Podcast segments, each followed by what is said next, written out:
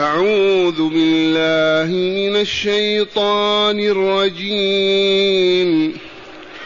الأعراب أشد كفرا ونفاقا وأجدر أن لا يعلموا حدود ما أنزل الله على رسوله.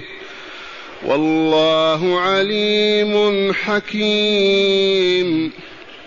ومن الأعراب من يتخذ ما ينفق مغرما ويتربص بكم الدوائر عليهم دائرة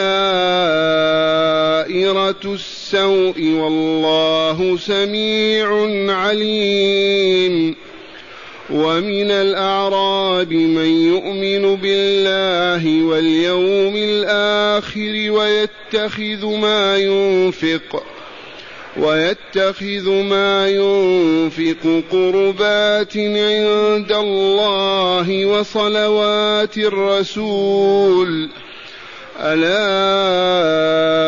إنها قربة لهم؟ سيدخلهم الله في رحمته. إن الله غفور رحيم. معاشر المستمعين والمستمعات من المؤمنين والمؤمنات. قول ربنا جل ذكره الأعراب أشد كفرا ونفاقا.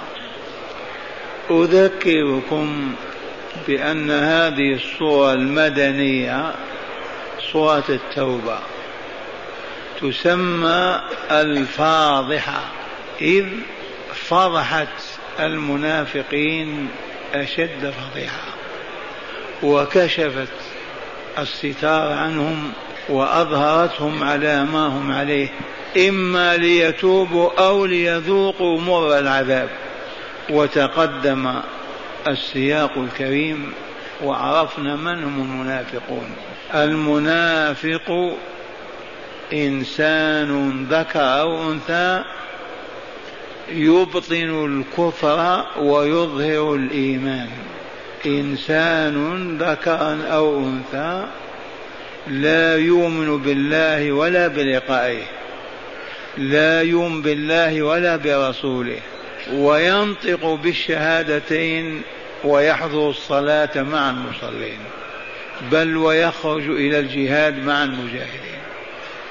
ولكنه ما آمن ما صدق رسول الله فيما جاء به وأخبر به. والنبي صلى الله عليه وسلم أعطى لأصحابه علامات النفاق ليعرفوا بها المنافقين. فقال آية المنافق ثلاث إذا حدث كذب وإذا وعد أخلف وإذا اؤتمن خان.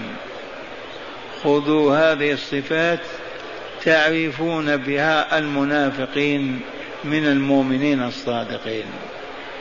ومرة زاد أخرى وقال أربع من كن فيه كان منافقا خالصا. ومن كانت فيه خصلة منها كان فيه خصلة من النفاق.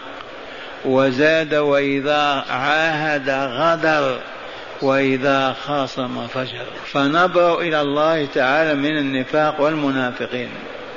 ونسأل الله تعالى أن يطهر قلوبنا ويزكي أنفسنا وأن يرزقنا اليقين حتى يتوفانا ونحن مسلمون.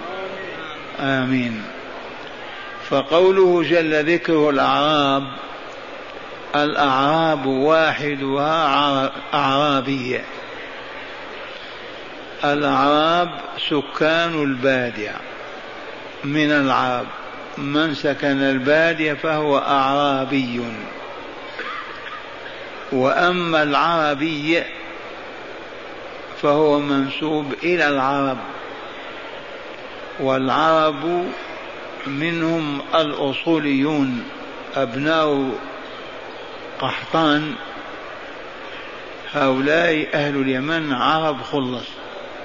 ومنهم العرب المستعربون كأولاد إسماعيل أبوهم سرياني ودخلوا في العرب وأصبحوا عربا مستعربين.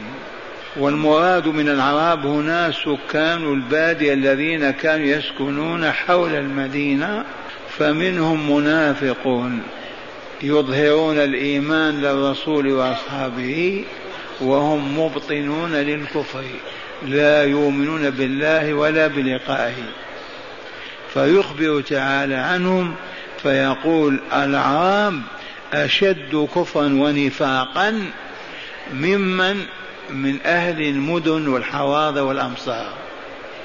منافق العرب أشد نفاق من منافق المدينة.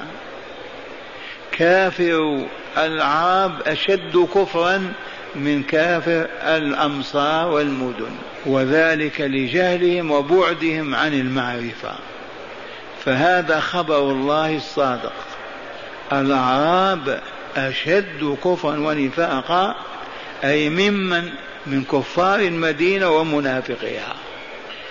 وأجدر أحق أن لا يعلم حدود ما أنزل الله على رسوله. والعلة واضحة.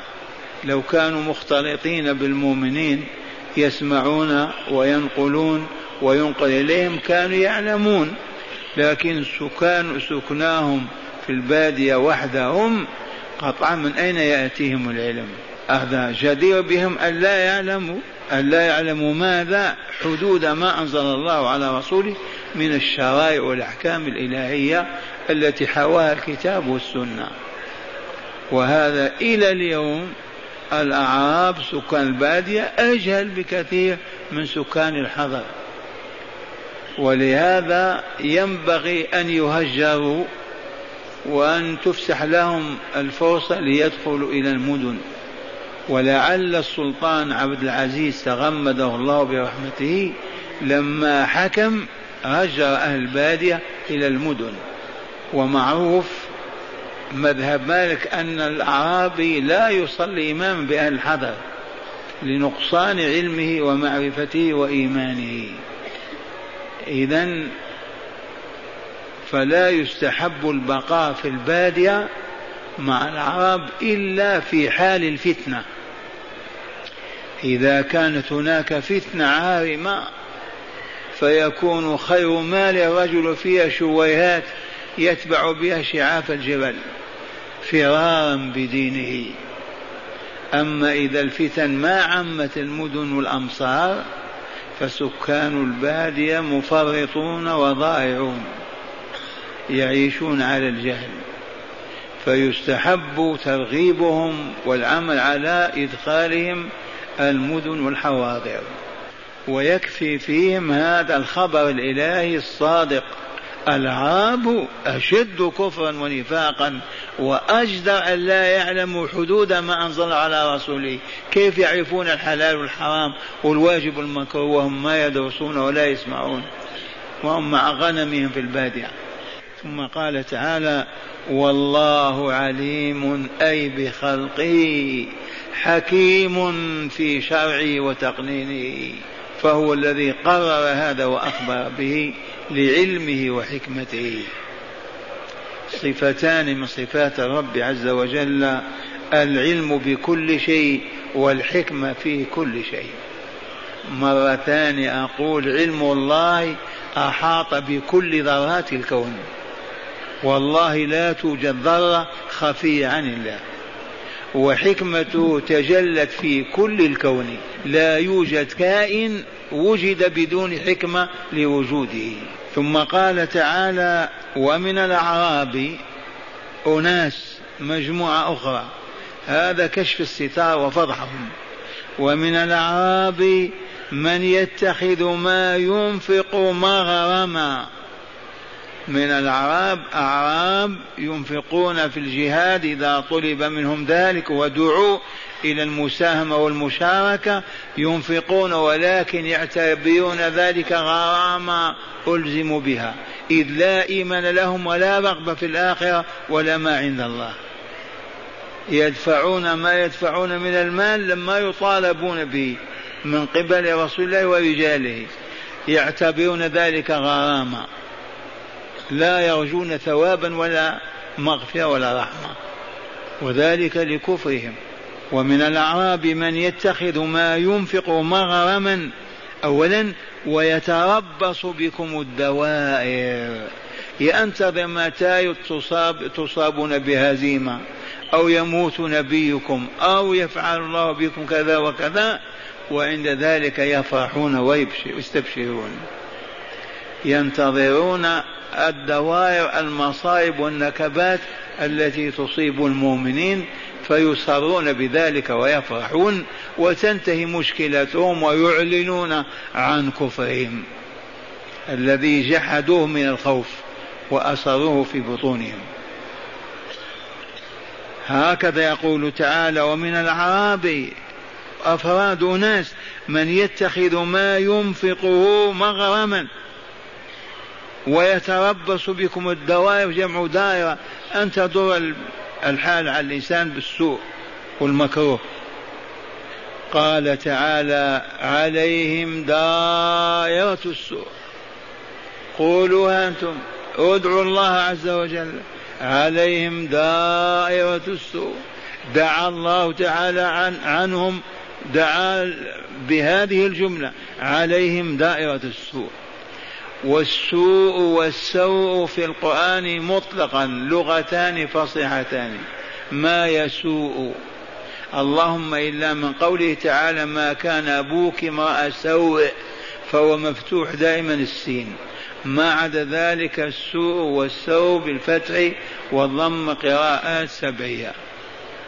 عليهم دائرة السوء. هذه جملة دعائية ولا لا؟ من دعا عليهم؟ الله. إذا ينجون؟ والله ما نجوا إذا كان الله يدعو عليهم ويعلمنا كيف ندعو عليهم. عليهم دائرة السوء. والله سميع عليم. سميع لأقوال المنافقين.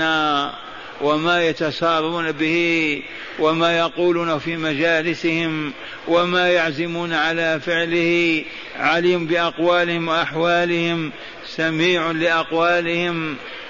فلهذا آمنوا بما أخبر به.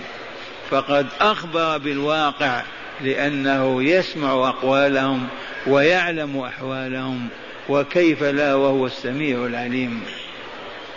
ثم قال تعالى ومن الأعراب صنف آخر جماعات أخرى جعلنا الله منهم. ومن الأعراب من يؤمن بالله واليوم الآخر حق الإيمان. ومن الأعراب أيضا من يؤمن بالله واليوم الآخر ويتخذ ما ينفق قربات عند الله. يجعل الذي ينفقه في الجهاد في سبيل الله قربات يتقرب بها إلى الله. ما يحسبها غرامة على كتفه يدفعها كالمنافقين. هؤلاء برر صالحون. ومن الأعراب من يؤمن بالله واليوم الآخر. وهذا كما علمتم أصل الإيمان. لا إيمان إلا بالله أولا واليوم الآخر ثانيا. وأركان الإيمان ستة لكن أعظم الأركان الإيمان بالله لأن من لا يؤمن بالله هبط انتهى تمزق. الإيمان باليوم الآخر الذي لا يؤمن بيوم القيامة وما يجري فيه من جزاء وحساب بالنعيم المقيم والعذاب الأليم لا يستطيع والله أن يستقيم. ولا يقوى على أن يمشي سنة بين الحق والباطل لا يميل إلى باطل. اذكروا دائما هذه ولهذا كثير ما يقول تعالى ذلك لمن كان منكم يؤمن بالله واليوم الآخر. إن كنتم تؤمنون بالله واليوم الآخر إذا ضعف هذا المعتقد في الإنسان هلك. الإيمان بالله والإيمان بالبعث الآخر والدار الآخرة. هؤلاء من العرب من يؤمن بالله واليوم الآخر ويتخذ ما ينفق أي ما ينفقه من مال في سبيل الله قربات جمع قربى يتقرب بها عند الله. ثانيا وصلوات الرسول. ينفق المال ليتخذ به قرب ومنزلة عالية عند الله وليدعو له رسول الله صلى الله عليه وسلم بخير الدعاء وأشرفه وأفضله. فكان إذا جاءه الرجل بالمال يقول اللهم صل على آل أبي أوفى. فكانوا ينفقون في سبيل الله من أجل الجهاد ومن أجل أن يتخذوا ذلك قرب عند الله ينزلهم منازل الأبرار ويتخذون بذلك واسطة للحصول على دعاء الرسول صلى الله عليه وسلم. إذ كان من قدم له صدقته يصلي عليه. ما معنى يصلي عليه؟ يدعو له. الصلاة هي الدعاء. الله الآن صلى على أولئك وإلا لا لما قال دعا عليهم عليهم دائرة السوء دعا عليهم فالصلاة والدعاء. ثم قال تعالى ألا إنها قربة لهم. تقرير عجيب ألا إن أموالهم التي أنفقوها في سبيل الله يريدونها قربا يتقربون بها إلى الله ويريدون أن يحصلوا على الصلاة من رسول الله. ألا إنها قربة لهم. عند من هذه القربة؟ عند ملك الملوك عند ذا الجلال والإكرام. سيدخلهم الله في رحمته. يا بشراهم سيدخلهم الله في رحمته. إن الله غفور رحيم. عرفتم الأعراب صنفان وإلا لا؟ وأهل الحاضرة صنفان وإلا لا؟ ولكن ما إن قبض رسول الله صلى الله عليه وسلم حتى لم يبق في هذه الديار كافر ولا منافق. وإنما هذا كان أيام حياته صلى الله عليه وسلم. انتهى النفاق والمنافقون مع وفاة الرسول صلى الله عليه وسلم. إذ هذه الآيات التي كانت تخرج الضغائن وتصفي القلوب والنفوس وعليها آمنوا وأسلموا ودخلوا في رحمة الله. أسمعكم شرح الآيات من الكتاب. قال ما زال السياق الكريم في الكشف عن ماذا؟ في الكشف عن المنافقين وإعدادهم للتوبة أو للقضاء عليهم. الآيات تكشف الستار من أجل أن يتوبوا أو من أجل أن يستوجبوا الهلاك فيهلكوا. ففي الآية الأولى يخبر تعالى أن الاعراب وهم سكان البادية من العرب أشد كفرا ونفاقا من كفار الحضر ومنافقيهم. وإنهم أجدروا أي أخلقوا وأحق بأن لا يعلموا حدود ما أنزل الله على رسوله أي من الأحكام والسنن وذلك لبعدهم عن الاتصال بأهل الحاضرة. وقوله تعالى والله عليم حكيم أي عليم بخلقه حكيم في شرعه فما اخبر به هو الحق الواقع وما قضى به هو العدل الواجب. وقوله تعالى في الآية الثانية ومن الأعراب من يتخذ ما ينفق مغرما أي من بعض الأعراب من يجعل ما ينفقه في الجهاد غرامة لازمة وخسارة لحقته في ماله. وذلك لأنه لا يؤمن بالثواب والعذاب الأخروي. لأنه كافر بالله ولقائه تعالى.